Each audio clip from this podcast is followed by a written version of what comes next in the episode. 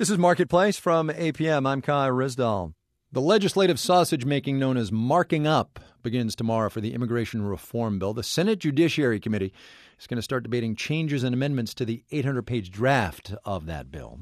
The big guns came out early, though. A report from the Heritage Foundation on Monday that said legalizing undocumented immigrants would cost programs like Social Security and Medicare $6.3 trillion over the next 50 years. Commentator Robert Reich says that's one way to look at it. The argument over the budget costs of legalizing undocumented workers helped derail the last effort at immigration reform in 2007. And this time around, opponents of reform are trotting out the same boogeyman.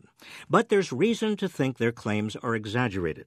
First, Congress is likely to exempt undocumented workers and their families from federal benefits while they seek citizenship, and that's a process expected to last at least 13 years. Meanwhile, they'd be expected to pay into Social Security and Medicare. On balance, they'd actually be a net plus for the federal budget, at least in the short term. Longer term, evidence suggests that workers who become legal are more productive and command higher wages. That's because they're free to pursue better employment opportunities, including starting their own businesses. After President Reagan gave legal status to 3 million workers in 1986, their wages increased by as much as 15%.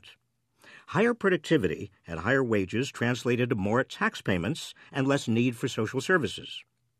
We also have boatloads of evidence comparing new immigrants to native born Americans in terms of what they contribute and what they cost society. And here, too, the results are encouraging.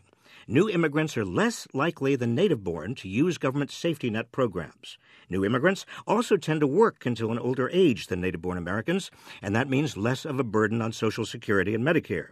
The reason for these differences is that new immigrants are, by definition, ambitious. They wouldn't have borne all the risks and hardships of immigrating to the United States if they weren't. Giving undocumented workers a path to citizenship would not only be good for them, but also good for the rest of us. A final personal note. This is my last commentary for Marketplace after almost 25 years. It's been a true privilege talking to you. I'll do the standard ID here. Back announce, we call it, and then a word or two. Robert Reich is a professor of public policy at the University of California, Berkeley. He is, might I also add, a class act. Bob has been a voice on this program almost since the beginning in commentaries and special series and the occasional straight man in funny bits where we needed him. And he'll be on again I'm sure. But the thing is, we're just not doing commentaries like we used to. You can get a hold of us about this or anything else you like at marketplace.org.